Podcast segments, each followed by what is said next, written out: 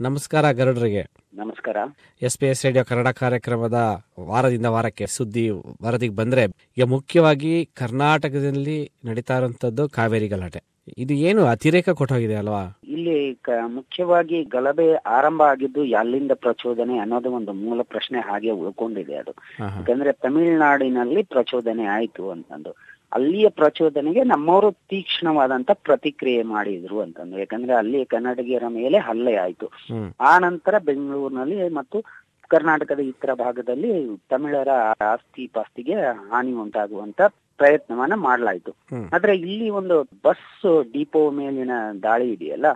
ಅದು ನಿಶ್ಚಿತವಾಗಿಯೂ ಇನ್ನೂವರೆಗೂ ಸ್ಪಷ್ಟವಿಲ್ಲ. ಅದರ ಬಗ್ಗೆ ತನಿಖೆ ನಡೀತಾ ಇದೆ. ಯಾಕಂದ್ರೆ ಅಲ್ಲಿ ವಿಮೆ ಮೊತ್ತವನ್ನ ಪಡೆಯೋದಕ್ಕಾಗಿ ಅದಕ್ಕೆ ತಾವೇ ಬೆಂಕಿ ಇಟ್ರು ಅನ್ನೋ ಒಂದು ಅಪವಾದ ಇದ್ದೇ ಇದೆ ಆ ಕಂಪನಿಯವರು. ಆದ್ರಿಂದ ಅದನ್ನ ನೇರವಾಗಿ ಗಲಭೆಗೆ ತಳಕ ಹಾಕೋದಕ್ಕೆ ಸದ್ಯಕ್ಕಂತೂ ಸಾಧ್ಯ ಇಲ್ಲ. ಅದು ತನಿಖಾ ವರದಿ ಬಂದ ಮೇಲೆ ಆ ವಿಷಯದ ಬಗ್ಗೆ ಸ್ಪಷ್ಟವಾದಂತ ಅಭಿಪ್ರಾಯ ವ್ಯಕ್ತಪಡಿಸೋದು ಸೂಕ್ತ ಅನ್ಸುತ್ತೆ. ಅಂದ್ರೆ ಇಲ್ಲಿ ಮುಖ್ಯವಾಗಿ ನಮಗೆ ನೀರು ಹಂಚಿಕೆ ವಿಚಾರದಲ್ಲಿ ನಮಗೆ ಈ ಅಗತ್ಯ ಇರುವಂತ ಕುಡಿಯೋ ನೀರೇ ಲಭ್ಯ ಇಲ್ಲ ಕರ್ನಾಟಕದಲ್ಲಿ. ತಮಿಳುನಾಡು ಕೋರಿಕೆ ಅಂತ ನಾವು ಮತ್ತೆ ನೀರ್ ಬಿಡ್ತಾ ಹೋದ್ರೆ ನಾವು ಏನು ವಿಶ್ವಸಂಸ್ಥೆನೇ ಹೇಳ ಕುಡಿಯುವ ನೀರಿನ ಮೂಲ ಅಗತ್ಯವನ್ನು ಪೂರೈಸಬೇಕು ಆನಂತರ ಬಾಕಿ ಬಳಕೆಗೆ ನೀರನ್ನ ಬಳಸಬೇಕು ಅಂತಂದು. ಆ ಎಲ್ಲ ವಿಚಾರಗಳು ಒಂದ್ ಕಡೆ ಇದೆ. ಈಗ ಒಂದು ನಿರ್ಣಾಯಕವಾದಂತ ಸಭೆ ಆರಂಭ ಆಗ್ಬೇಕಾಗಿದೆ ಈಗ ಕುಡಿಯುವ ನೀರು ಮತ್ತು ಕೃಷಿಗೆ ಕಾವೇರಿ ನೀರನ್ನ ಆಶ್ರಯಿಸಿದಂತ ಪ್ರದೇಶದ ಜನತೆಗೆ ಅನ್ಯಾಯ ಆಗ್ಲಾರದ ರೀತಿಯಲ್ಲಿ ಕಾವೇರಿ ಮೇಲುಸ್ತುವಾರಿ ಸಮಿತಿ ಸಭೆ ನಡಿಬೇಕಾಗಿದೆ ಇವತ್ತು ಆರಂಭ ಆಗ್ತಾ ಇದೆ ಸಭೆ. ಅದರಲ್ಲಿ ಏನು ತೀರ್ಪು ಬರುತ್ತೆ ಅನ್ನೋದು ಬಹಳಷ್ಟು ಗಂಭೀರವಾದಂತದ್ದು ಯಾಕಂದ್ರೆ ಕರ್ನಾಟಕಕ್ಕೆ ವ್ಯತಿರಿಕ್ತವಾದಂತ ಒಂದು ತೀರ್ಪು ಏನಾದ್ರೂ ಬಂದ್ರೆ ಮತ್ತೆ ಒಂದಿಷ್ಟು ಸಂಕಷ್ಟಕಾರಿ ವಾತಾವರಣ ಸೃಷ್ಟಿಯಾಗುವ ಸಾಧ್ಯತೆ ಹೆಚ್ಚಾಗಿ ಕಾಣ್ತಾ ಇದೆ. ಆದ್ದರಿಂದಾಗಲೇ ಈಗಾಗಲೇ ಕರ್ನಾಟಕದಲ್ಲಿ ಬಹಳಷ್ಟು ಭದ್ರತಾ ಕಾರ್ಯವನ್ನ ಕೈಗೊಳ್ಳಲಾಗಿದೆ. ಯಾಕಂದ್ರೆ ರಾಜ್ಯದ ಗಡಿ ಪ್ರದೇಶ ಮಾತ್ರವಲ್ಲ ಬೆಂಗಳೂರು ಮತ್ತು ಕೆಲವು ಕರ್ನಾಟಕದ ಒಂದು ಸೂಕ್ಷ್ಮ ಅಂದ್ರೆ ಕಾವೇರಿ ಜಲಾನಯನ ಪ್ರದೇಶ ಇವೆಲ್ಲ ಅಲ್ಲೂ ಸಹಿತ ಭದ್ರತೆಯನ್ನ ಸಾಕಷ್ಟು ಹೆಚ್ಚಿಸಲಾಗಿದೆ. ಕೇವಲ ಬೆಂಗಳೂರಿನ ಒಂದರಲ್ಲಿನೇ ಎಸ್ ಎಸ್ ಐ ನ ಮೂರು ಕಂಪನಿ ಇವೆ ಆರ್ ಎ ಎಫ್ನ ಆರು ಕಂಪನಿಯನ್ನ ಕರೆಸಲಾಗಿದೆ. ಅಂದ್ರೆ ಸುಮಾರು ಒಂದು ಒಂದು ಹದಿನೈದು ಸಾವಿರದಷ್ಟು ಸಿಬ್ಬಂದಿ ಬೆಂಗಳೂರಿನಲ್ಲಿ ಮಾತ್ರ ಸುರಕ್ಷತಾ ಕಾರ್ಯಕ್ಕೆ ತೊಡಗಿದ್ದಾರೆ. ಬೇರೆ ಬೇರೆ ಭಾಗಗಳಲ್ಲಿ ಮತ್ತೆ ಮತ್ತೆ ಯಾವ್ಯಾವ ಮಂಡ್ಯ ಜಿಲ್ಲೆಯ ಕೆಲವು ಭಾಗಗಳು ಮಂಡ್ಯ, ಮೈಸೂರು, ರಾಮನಗರ, ಹಾಸನ ಜಿಲ್ಲೆಯ ಗಡಿ ಭಾಗ, ಆ ಎಲ್ಲ ಕಡೆಗೂ ಬಹಳಷ್ಟು ಸೂಕ್ಷ್ಮವಾದಂತ ಪ್ರದೇಶಗಳು.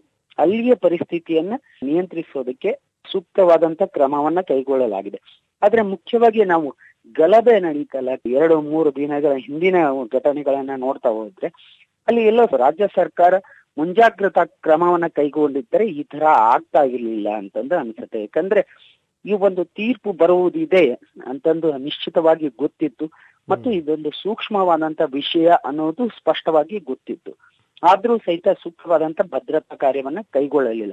ಆನಂತರ ಎಚ್ಚೆತ್ತುಕೊಂಡು ಭದ್ರತೆಯನ್ನು ಹೆಚ್ಚಿಸಲಾಯಿತು. ಭದ್ರತೆಗಾಗಿ ಕೇಂದ್ರದ ನೆರವನ್ನು ಕೂಡ ಪಡೆಯಲಾಯಿತು. ಅಂದ್ರೆ ಈಗ ತಮಿಳ್ನಾಡು ಪರವಾಗಿ ಅಥವಾ ಕರ್ನಾಟಕ ಪರವಾಗಿ ಯಾವುದೇ ಪರವಾಗಿ ಬಂದ್ರೂ ಗಲಾಟೆಗಳು ಎರಡೂ ರಾಜ್ಯದಲ್ಲಿ ಆಗೋದಂತೂ ಖಂಡಿತ ಅಂತ ಅನಿಸ್ತಾ ಇದೆ. ಅಲ್ಲ ಖಂಡಿತವಾಗಿ ಈಗ ಒಂದು ಇದೊಂದು ಸೂಕ್ಷ್ಮವಾದಂತ ವಿಷಯ. ತಮಿಳುನಾಡಿನವರು ನಮಗೆ ಈಗ ನೀರು ಬೇಕು ಬೆಳಗ್ಗೆ ನೀರು ಬೇಕು ಅಂತ ಕೇಳ್ತಾ ಇರೋದವರು. ಕುಡಿಯುವ ನೀರಿನ ಅಗತ್ಯ ನಮಗೆ ಕರ್ನಾಟಕಕ್ಕೆ ಅಗತ್ಯವಾಗಿದೆ. ಈಗ ಬೆಂಗಳೂರಿನ ಪರಿಸ್ಥಿತಿ ಏನು ಕಾವೇರಿ ನೀರನ್ನ ನಾವು ನಿರೀಕ್ಷೆಯಂತೆ ಏನು ಹರಿಸ್ತಾ ಹೋದ್ರೆ ಬಹಳಷ್ಟು ಸಂಕಷ್ಟದ ಸ್ಥಿತಿಗೆ ಕರ್ನಾಟಕ ಸಿಲುಕೋದಂತೂ ನಿಶ್ಚಿತ. ಆದ್ರೆ ಇಲ್ಲಿ ಒಂದು ಅಂಶವನ್ನು ಗಮನಿಸ್ಬೇಕಂದ್ರೆ ತಮಿಳುನಾಡಿಗೆ ಈಗ ಅಗತ್ಯ ಇರುವಂತಹ ನೀರನ್ನ ಕೊಟ್ಟಾಗಿದೆ. ಆದ್ರೂ ಸಹಿತ ಅವರು ತಮಗೆ ಪಾಲು ಅಂತಂದು ಏನು ಅವ್ರು ನಿರೀಕ್ಷೆ ಮಾಡ್ತಾ ಇದ್ದಾರೆ ಯಾವಾಗ್ಲೂ ಅವರು ಕೇಳೋದು ಯಾವಾಗ ನಮ್ಮಲ್ಲಿ ಸಂಗ್ರಹದಲ್ಲಿ ನೀರು ಕಡಿಮೆ ಆದಾಗಲೇ ಅವರು ಹೆಚ್ಚು ಒತ್ತಡವನ್ನ ಹೇರಿ ನಮಗೆ ನೀರು ಬಿಡಿ ನೀರಿ ಬಿಡಿ ಅಂತಂದು ಕೇಳೋದು. ಇದು ನಿರಂತರವಾಗಿ ಬಹಳ ಕಾಲದಿಂದನೂ ಇದೇ ರೀತಿಯ ಪ್ರಕ್ರಿಯೆ ನಡೆದುಕೊಂಡು ಬಂದಿದೆ. ಈಗಲೂ ಹಾಗೆ ಆಗ್ತಾ ಇದೆ. ಮತ್ತೆ ಈ ಒಂದು ಸೂಕ್ಷ್ಮ ವಿಷಯಕ್ಕೆ ಸಂಬಂಧಿಸಿದಂಗೆ. ಸೆಪ್ಟೆಂಬರ್ ಹದಿನೆಂಟರಲ್ಲಿ ಹನ್ನೆರಡು ಮೇಲುಸ್ತುವಾರಿ ಸಭೆ ನಿರ್ಧಾರ ಆಗಿತ್ತು. ಅದಕ್ಕೂ ಸಂಬಂಧಿಸಿದಂಗೆ ಬಹಳಷ್ಟು ಚರ್ಚೆಗಳ ನಡೀತಾ ಇದೆ. ಯಾಕಂದ್ರೆ ಅಲ್ಲಿ ಒಂದಿಷ್ಟು ನಾವು ಸೂಕ್ತವಾದಂತ ದಾಖಲೆಗಳನ್ನ ಪ್ರಮಾಣೀಕರಿಸಲು ಅಲ್ಲಿ ಸಾಧ್ಯ ಆಗ್ಲಿಲ್ಲ ಅನ್ನೋದು ಒಂದು ಶೋಚನೀಯ ವಿಷಯ. ಈಗ ಮತ್ತೆ ಆ ತರದ ಒಂದು ಮೇಲುಸ್ತುವಾರಿ ಸಮಿತಿಯ ಮುಂದೆ ನಾವು ಎಷ್ಟು ಸ್ಪಷ್ಟವಾಗಿ, ಎಷ್ಟು ನಿರ್ದಿಷ್ಟವಾಗಿ ಸಾಕ್ಷ್ಯಗಳನ್ನು ಒದಗಿಸ್ತೀವಿ, ತಾಂತ್ರಿಕವಾಗಿ ಅವುಗಳನ್ನು ಒಪ್ಪಿಕೊಳ್ಳುವಂತ ಸಾಕ್ಷ್ಯಗಳನ್ನ ನಾವು ಒದಗಿಸ್ತೀವಿ ಅನ್ನೋದು ಇದರ, ಅದರ ಮೇಲೆ ಈಗ ಸಮಿತಿಯ ತೀರ್ಮಾನ ಹೊರಬೀಳುವ ಸಾಧ್ಯತೆ ಇದೆ. ಈಗ ಸಿದ್ದರಾಮಯ್ಯನವರ ಮೇಲೆ ಒತ್ತಡ ಯಾವ ರೀತಿ ಇದೆ? ಯಾಕೆಂದ್ರೆ ಅವರು ಕಾನೂನನ್ನ ಸರಿಯಾಗಿ ತಗೊಳ್ಳಿಲ್ಲ ಕೈಗೆ ಅಂತ ಹೇಳ್ತಾ ಇದಾರೆ ಕಾನೂನು ಹೋರಾಟ ನಮ್ಮ ಕಡೆಯಿಂದ ಸಮರ್ಥವಾದ ರೀತಿಯಲ್ಲಿ ನಡೆದಿಲ್ಲ ಅನ್ನೋದು ನಿಶ್ಚಿತ. ಯಾಕಂದ್ರೆ ನಾವು ಅಷ್ಟೊಂದು ಟೆಕ್ನಿಕಲ್ ಪಾಯಿಂಟ್ಸ್ ಗಳನ್ನ ನಾವು ನ್ಯಾಯಾಲಯದ ಮುಂದೆ ಆಗ್ಲಿ ಒಂದು ಮೇಲುಸ್ತುವಾರಿ ಸಮಿತಿಯ ಮುಂದೆ ಆಗ್ಲಿ ನಾವು ನಿರ್ದಿಷ್ಟವಾಗಿ ಇಡುವಂತಹ ಒಂದಷ್ಟು ಸಾಕ್ಷ್ಯಗಳನ್ನ ನಾವು ಮತ್ತೆ ಅದಕ್ಕೆ ಪೂರಕವಾದಂತಹ ದಾಖಲೆಗಳನ್ನ ನಾವು ಅವರಿಗೆ ಕೊಡೋದಕ್ಕೆ ಸಾಧ್ಯ ಆಗಲಿಲ್ಲ. ನಮ್ಮ ಪರವಾಗಿ ವಾದ ನಡೆಸಿದಂತ ವಕೀಲರು ಸಹಿತ ಮತ್ತು ಅವರಿಗೆ ಪೂರಕವಾಗಿ ಕೆಲಸ ಮಾಡಿದಂತ ಅಧಿಕಾರಿಗಳು ಸೂಕ್ತವಾದ ದಾಖಲೆಗಳನ್ನ ಸಂಗ್ರಹಿಸಿ ಕೊಟ್ಟಿಲ್ಲ ಅನ್ನೋ ಅನುಮಾನ ನಿಶ್ಚಿತವಾಗಿ ಇದ್ದೇ ಇದೆ. ಮಧ್ಯದಲ್ಲಿ ಕೇಂದ್ರ ಸರ್ಕಾರ ಯಾವುದೇ ರೀತಿಯ ಒಂದು ಹೇಳಿಕೆಗಳನ್ನು ಕೊಟ್ಟಿಲ್ಲ ಅಲ್ವೇ? ಇದ್ರ ಬಗ್ಗೆ ಕಾವೇರಿ ಅಲ್ಲ ಈ ವಿಷಯದಲ್ಲಿ ಕೇಂದ್ರ ಸರ್ಕಾರದ ಮೇಲೆ ಅಂತಂದ್ರೆ ನಮ್ಮ ಕರ್ನಾಟಕದ ಮುಖ್ಯಮಂತ್ರಿ ಸಿದ್ದರಾಮಯ್ಯ ಅವರು ಮತ್ತು ಕಾಂಗ್ರೆಸ್ನ ಕೆಲವು ಇಲ್ಲಿಯ ಸ್ಥಳೀಯ ನಾಯಕರು ಪ್ರಧಾನಿ ಅವರು ಮಧ್ಯ ಪ್ರವೇಶ ಮಾಡಬೇಕು ಅಂತಂದು ಒತ್ತಡ ಹೇರ್ತಾ ಇದ್ದಾರೆ. ಅದು ಎಲ್ಲ ಒಂದ್ ರೀತಿಯಲ್ಲಿ ರಾಜಕೀಯ ತಂತ್ರಗಾರಿಕೆ ಅಂತಂದ್ರೆ ಹೇಳ್ಬೋದು. ಈ ಕಾವೇರಿ ವಿಷಯವನ್ನು ಇಟ್ಕೊಂಡು ಎಲ್ಲ ಮೋದಿ ಅವರನ್ನ ಮುಜುಗರಕ್ಕೆ ಸಿಲುಗಿಸುವ ಪ್ರಯತ್ನವನ್ನ ಮಾಡೋದಕ್ಕೆ ಒಂದು ಸಾಹಸ ನಡೀತಾ ಇತ್ತು. ಆದ್ರೆ ನಿಶ್ಚಿತವಾಗಿ ಕೇಂದ್ರ ಸರ್ಕಾರದಿಂದ ಮತ್ತು ಕೆಲವು ಬಿಜೆಪಿ ನಾಯಕರಿಂದ ಸ್ಪಷ್ಟವಾದ ಅಭಿಪ್ರಾಯ ಹೊರಗೆ ಬಿದ್ದಿದೆ ಈ ವಿಷಯದಲ್ಲಿ ಕೇಂದ್ರ ಸರ್ಕಾರ ಯಾವುದೇ ಹಸ್ತಕ್ಷೇಪ ಮಾಡೋದಕ್ಕೆ ಸಾಧ್ಯ ಇಲ್ಲ. ಅದರಲ್ಲೂ ಪ್ರಧಾನಿಯವರು ಮಧ್ಯಸ್ಥಿಕೆ ವಹಿಸಿಕೊಂಡು ಈ ಪರಿಹಾರವನ್ನ ಸೂಚಿಸೋದಕ್ಕೆ ಸಾಧ್ಯ ಆಗುವುದಿಲ್ಲ. ಈ ಪ್ರಕರಣ ಈಗಾಗಲೇ ನ್ಯಾಯಾಲಯದ ಮುಂದೆ ಇದೆ. ನ್ಯಾಯಾಲಯದ ಮುಂದೆ ಸೂಕ್ತವಾದ ಸಾಕ್ಷ್ಯಗಳನ್ನು ಇಟ್ಟು ಕರ್ನಾಟಕ ತನ್ನ ಪರಿಹಾರವನ್ನ ಪಡೆದುಕೊಳ್ಬೇಕು ಅಂತಂದು ನಿಶ್ಚಿತವಾಗಿ ಎಲ್ಲರೂ ಹೇಳಿದ್ದಾರೆ.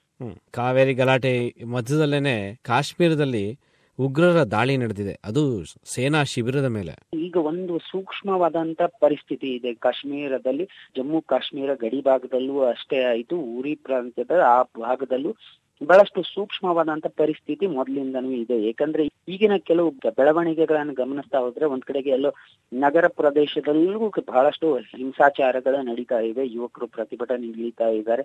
ನಿರಂತರವಾಗಿ ಪೊಲೀಸ್ ಸಿಬ್ಬಂದಿ ಮತ್ತು ಸೈನಿಕರ ಮೇಲೆ ಕಲ್ಲು ಎಸೆಯುವಂತಹ ಪ್ರಕರಣಗಳು ನಿರಂತರವಾಗಿ ನಡೀತಾ ಇವೆ.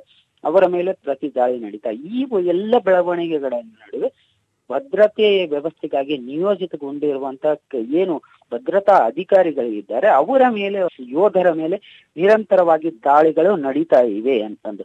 ಯಾಕಂದ್ರೆ ಉರಿನಲ್ಲಿ ನಡೆದಂತ ಭಾನುವಾರ ನಡೆದಂತ ದಾಳಿಯ ಸಂದರ್ಭದಲ್ಲಿ ಹದಿನೇಳು ಯೋಧರು ಸಾವನ್ನಪ್ಪಿದ್ದಾರೆ. ಅದರಲ್ಲಿ ಇಪ್ಪತ್ತು ಜನ ಗಾಯಗೊಂಡಿದ್ದಾರೆ. ನಾಲ್ಕು ಜನ ಉಗ್ರರನ್ನ ಸದೆಬಡಿಯುವಲ್ಲಿ ನಮ್ಮ ಸೈನಿಕರು ಯಶಸ್ವಿಯಾಗಿದ್ದಾರೆ.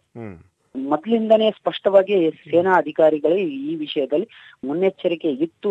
ಆದ್ರೆ ಅದಕ್ಕೆ ತಕ್ಕದಾದಂತ ಸಿದ್ಧತೆಯನ್ನ ಮಾಡಿಕೊಳ್ಳಿಲ್ಲ ಅನ್ನೋದು ಒಂದು ಅನುಮಾನ ಇದೆ. ಇನ್ನೊಂದ್ ಕಡೆಗೆ ಮುಖ್ಯವಾಗಿ ನಾವು ಈಗ ಜನವರಿ ಎರಡನೇ ತಾರೀಕಿನಿಂದ ಆಗಿರುವಂತಹ ಘಟನಾವಳಿಗಳನ್ನ ನೋಡ್ತಾ ಹೋದ್ರೆ ಪಠಾಣ್ಕೋಟ್ ವಾಯು ದಾಳಿ ಸಂದರ್ಭದಲ್ಲಿ ನಾವು ಏಳು ಜನ ಯೋಧರನ್ನ ಕಳೆದುಕೊಂಡ್ವಿ. ಆ ನಂತರ ಮತ್ತೆ ನಾವು ಬಹಳಷ್ಟು ಸಂದರ್ಭಗಳಲ್ಲಿ ಏನು ಜಮ್ಮು ಕಾಶ್ಮೀರದ ಮೊಹರಾದಲ್ಲಿ ಸೈನಿಕ ಶಿಬಿರದ ಮೇಲೆ ದಾಳಿ ಆಯ್ತು ಆ ಸಂದರ್ಭದಲ್ಲಿ ಹನ್ನೊಂದು ಯೋಧರನ್ನ ನಾವು ಕಳೆದುಕೊಂಡಿದ್ವಿ. ಹಾಗೆ ಪಟ್ಟಿ ಮಾಡ್ತಾ ಹೋದ್ರೆ ಸಾಕಷ್ಟು ಇದೆ. ಈ ಒಂದು ಪ್ರಕರಣಕ್ಕೆ ಸಂಬಂಧಿಸಿದಂತೆ ಎರಡ್ ಸಾವಿರದ ಎರಡರಿಂದನೂ ಸಾಕಷ್ಟು ಈ ತರದ ದಾಳಿಗಳು ಸೈನ್ಯವನ್ನ ನಮ್ಮ ಸೈನಿಕರನ್ನ ಗುರಿಯಾಗಿಸಿಕೊಂಡು ದಾಳಿ ನಡೆದಿದೆ. ಯಾಕಂದ್ರೆ ಜಮ್ಮುನ ಸೇನಾ ದಂಡು ಪ್ರದೇಶದ ಮೇಲೆ ಏನು ಎರಡ್ ಸಾವಿರದ ಎರಡರ ಮೇ ಹದಿನಾಲ್ಕರಂದು ದಾಳಿ ನಡೆಯಿತು. ಆ ಸಂದರ್ಭದಲ್ಲಿ ಮೂವತ್ತಾರು ಜನ ಸಾವನ್ನಪ್ಪಿದ್ರು ಅವರಲ್ಲಿ ಬಹಳಷ್ಟು ಜನ ಸೈನಿಕರ ಕುಟುಂಬಕ್ಕೆ ಸೇರಿದವರಾಗಿದ್ರು ಅನ್ನೋದು. ಈ ಎಲ್ಲ ಅಂಶಗಳನ್ನು ಗಮನಿಸ್ತಾ ಹೋದ್ರೆ ನಾವು ಎಲ್ಲೋ ಈ ಒಂದು ಪಾಕಿಸ್ತಾನ ಏನು ಕುತಂತ್ರ ನಡೆಸ್ತಾ ಇದೆ ಜಮ್ಮು ಕಾಶ್ಮೀರ ಪ್ರದೇಶದಲ್ಲಿ ಅದರಲ್ಲೂ ಮುಖ್ಯವಾಗಿ ಉರಿ ಸೆಕ್ಟರ್ನಲ್ಲಿ ಏನು ನಿರಂತರವಾಗಿ ದಾಳಿಗಳನ್ನ ಸಂಯೋಜಿಸಲಾಗ್ತಾ ಇದೆ. ಇದಕ್ಕೆ ಮುಖ್ಯ ಕಾರಣ ಜೈಷ್ ಎ ಮೊಹಮ್ಮದ್ ಅಂತಂದು ಒಂದ್ ಕಡೆಗೆ ಹೇಳಲಾಗ್ತಾ ಇದೆ. ಆದ್ರೆ ಇಲ್ಲಿ ಇನ್ನೊಂದ್ ಕಡೆಗೆ ಮುಖ್ಯವಾಗಿ ತಂತ್ರಗಳನ್ನ ನೋಡ್ತಾ ಹೋದ್ರೆ ಬಹಳಷ್ಟು ಪಾಕ್ ಪ್ರಚೋದಿತ ಭಯೋತ್ಪಾದನಾ ಸಂಘಟನೆಗಳೇ ಅಂತಂದು ನಿಶ್ಚಿತವಾಗಿ ಎಲ್ಲ ಕಡೆಗೂ ಸ್ಪಷ್ಟವಾಗಿದೆ. ಆದ್ರೆ ಈಗ ಜೈಷ್ ಎ ಮೊಹಮ್ಮದ್ ಇದರ ಹೊಣೆಯನ್ನ ಹೊತ್ಕೊಂಡಿದೆ ಅಂತಂದು ಹೇಳಲಾಗ್ತಾ ಇದೆ. ಆದ್ರೆ ಈ ವಿಷಯಕ್ಕೆ ಸಂಬಂಧಿಸಿದಂಗೆ ಮತ್ತೆ ನಿರಂತರವಾಗಿ ಆತ್ಮಹತ್ಯಾ ದಾಳಿಗಳು ನಿರಂತರವಾಗಿ ನಡೆಯುವ ಸಾಧ್ಯತೆ ಇದೆ. ಅದರಲ್ಲೂ ಪಾಕ ಆಕ್ರಮಿತ ಪ್ರದೇಶ ಇದೆಯಲ್ಲ, ಅಲ್ಲಿ ಸೇನಾ ಶಿಬಿರಗಳನ್ನ ನಾವು ಹತ್ತಿಕ್ಕೋದಕ್ಕೆ ಭಾರತ ಯಾವುದಾದ್ರೂ ಒಂದು ದಿಟ್ಟ ಕ್ರಮವನ್ನ ಈಗ ಕೈಗೊಳ್ಳುವಂತ ಪರಿಸ್ಥಿತಿ ಎದುರಾಗಿದೆ ಅಂತಂದು ಎಲ್ಲ ರಾಜಕೀಯ ವಿಶ್ಲೇಷಕರು ಮತ್ತು ಅಂತಾರಾಷ್ಟ್ರೀಯ ಸೇನಾ ವಿಶ್ಲೇಷಕರು ಅಭಿಪ್ರಾಯ ಪಡ್ತಾ ಇರೋದು. ಆದ್ರೆ ಇದಕ್ಕೆ ಭಾರತ ಯಾವ ರೀತಿಯಲ್ಲಿ ಪ್ರತಿಕ್ರಿಯೆ ಕೊಡುತ್ತೆ ಅನ್ನೋದು ಆಲೋಚಿಸಬೇಕು. ಅದರಲ್ಲೂ ಮುಖ್ಯವಾಗಿ ಪ್ರಧಾನಿ ನರೇಂದ್ರ ಮೋದಿ ಅವರು ಯಾವುದಾದ್ರೂ ಒಂದು ದಿಟ್ಟ ನಿರ್ಧಾರವನ್ನು ಕೈಗೊಳ್ತಾರಾ ಅಂತಂದು. ಈ ವಿಷಯದಲ್ಲಿ ಕೇಂದ್ರ ಸರ್ಕಾರ ನಿಶ್ಚಿತವಾಗಿ ನಿಶ್ಚಿತವಾಗಿಯೂ ಬಹಳಷ್ಟು ಹೇಳಿಕೆಗಳನ್ನು ಬಿಡುಗಡೆ ಮಾಡಿದೆ ಖಂಡಿಸಿದೆ. ಇದರಲ್ಲಿ ಪಾಕ್ ಪಾತ್ರ ಇದೆ ಅಂತನೂ ಪಾಕ್ ಅನ್ನ ಏಕಾಂಗಿಯಾಗಿಸಬೇಕು ಅನ್ನೋ ಒಂದು ಪ್ರಯತ್ನವೂ ನಡೀತಾ ಇದೆ. ಆದ್ರೆ ಇನ್ನೊಂದ್ ಕಡೆ ಚೀನಾ ಪಾಕಿಸ್ತಾನದ ಬೆಂಬಲಕ್ಕೆ ನಿಂತಿದೆ. ಅಲ್ಲಿಯ ಅಭಿವೃದ್ಧಿ ಕಾರ್ಯಗಳಿಗೆ ದೊಡ್ಡ ಪ್ರಮಾಣದಲ್ಲಿ ನೆರವು ಕೊಡ್ತಾ ಇದೆ ಇತ್ತೀಚಿನ ಬೆಳವಣಿಗೆಯನ್ನ ನೋಡ್ತಾ ಹೋದ್ರೆ ಕಾರಿಡಾರ್ ಗಳನ್ನ ನಿರ್ಮಿಸೋದಕ್ಕೆ ಸಂಪರ್ಕ ಕಾರಿಡಾರ್ ಗಳನ್ನ ನಿರ್ಮಿಸೋದಕ್ಕೆ ಸಾವಿರಾರು ಕೋಟಿ ಮೊತ್ತವನ್ನ ಪಾಕಿಸ್ತಾನಕ್ಕೆ ನೆರವಾಗಿ ನೀಡ್ತಾ ಇದೆ ಅನ್ನೋದು. ಹ್ಮ್. ನೋಡೋಣ. ಇದು ಎಲ್ಲಿಗೆ ಕೊನೆಗೊಳ್ಳುತ್ತೆ ಅನ್ನೋದು. ಮತ್ತೆ ಕಾವೇರಿ ಆ, ಮೇಲುಸ್ತುವಾರಿ ಸಭೆ ತೀರ್ಮಾನ ಏನು? ಇದನ್ನೆಲ್ಲ ಮುಂದಿನ ವಾರ ವಿವರವಾಗಿ ಚರ್ಚೆ ಮಾಡೋಣ. ಇದು ಇನ್ನೊಂದು ವಿಷಯ. ಈ ಅರುಣಾಚಲ ಪ್ರದೇಶದಲ್ಲಿ ಏನು ವಿಚಿತ್ರವಾದಂತಹ ರಾಜಕೀಯ ಘಟನೆ ಒಂದು ನಡೆದಿದೆಯಲ್ಲ? ಇಡೀ ಸರ್ಕಾರವೇ ಪಕ್ಷಾಂತರ ಮಾಡಿರುವಂತ ಒಂದು ವಿಚಿತ್ರವಾದಂತ ರಾಜಕೀಯ ಘಟನೆ ಭಾರತದಲ್ಲಿ ನಡೆದಿದೆ. ಇದು ಮೊದಲ ಬಾರಿಗೆ ಖಂಡಿತವಾಗಿ ಇದೊಂದು ಈ ತರದ ಬೆಳವಣಿಗೆ ಆಗಿದ್ದು ಅಲ್ಲಿ ಅರುಣಾಚಲ ಪ್ರದೇಶದಲ್ಲಿ ಇತ್ತೀಚೆಗೆ ಸಿಎಂ ಕಂಡು ವಿಷಯದಲ್ಲಿ ಬಹಳಷ್ಟು ಆಕ್ಷೇಪಗಳು ಆ ತರದ ಎಲ್ಲ ಪ್ರಕರಣಗಳು ನಡೆದಿತ್ತು. ಒಂದು ಪಕ್ಷದಲ್ಲಿರುವಂತಹ ಪಿ ಪಿ ಎ ಸೇರಿದ ಕಾಂಗ್ರೆಸ್ ಶಾಸಕರು ಅವರೆಲ್ಲ ಗಮನಿಸ್ತಾ ಹೋದ್ರೆ ಎಲ್ಲ ಒಂದ್ ಕಡೆಗೆ ಕಾಂಗ್ರೆಸ್ಗೆ ದೊಡ್ಡ ಹಿನ್ನಡೆ ಅಂತಂದು ಈ ಈ ವಿಷಯದಲ್ಲಿ ಅನ್ಸುತ್ತೆ. ಯಾಕಂದ್ರೆ ಜುಲೈನಲ್ಲಿ ಅಷ್ಟೇ ಅರುಣಾಚಲ ಪ್ರದೇಶದಲ್ಲಿ ಭಿನ್ನ ಮತ ಬುಗ್ಲೆದ್ದಿತ್ತು ಆ ಸಂದರ್ಭದಲ್ಲಿ ನಲವತ್ತೆರಡು ಶಾಸಕರು ಸ್ಪೀಕರ್ ಮುಂದೆ ಪರೇಡ್ ನಡೆಸಿದ್ರು. ಆ ತರದ ಎಲ್ಲ ಬೆಳವಣಿಗೆಗಳಾಗಿತ್ತು ಆದ್ರೂ ಸಹಿತ ಕುಕ್ಕಿ ಅವರನ್ನ ಮುಖ್ಯಮಂತ್ರಿಯಾಗಿ ಮರುಸ್ಥಾಪಿಸಿದ ನಂತರ ಒಂದು ರೀತಿಯಲ್ಲಿ ವಿಚಿತ್ರವಾದಂತಹ ಘಟನಾವಳಿಗಳು ನಿರಂತರವಾಗಿ ಅಲ್ಲಿ ನಡೆದಿದ್ದು ಅಲ್ಲಿ ಸುಪ್ರೀಂ ಕೋರ್ಟ್ ಹಸ್ತ ಏನು ಮಧ್ಯ ಮಧ್ಯಪ್ರವೇಶದ ನಂತರ ಬದಲಾವಣೆ ಆಗಿತ್ತು ಪರಿಸ್ಥಿತಿ. ಅದರ ನಂತರ ಈಗ ಹೊಸ ಬದಲಾವಣೆ ಇದು. ಇಡೀ ಸರ್ಕಾರವೇ ಪಕ್ಷಾಂತರಗೊಂಡಿರುವಂತಹ ಹಾಗೂ ಬೇರೊಂದು ಪಕ್ಷಕ್ಕೆ ವಿಲೀನಗೊಂಡಿರುವಂತ ವಿಚಿತ್ರವಾದಂತ ಘಟನೆ.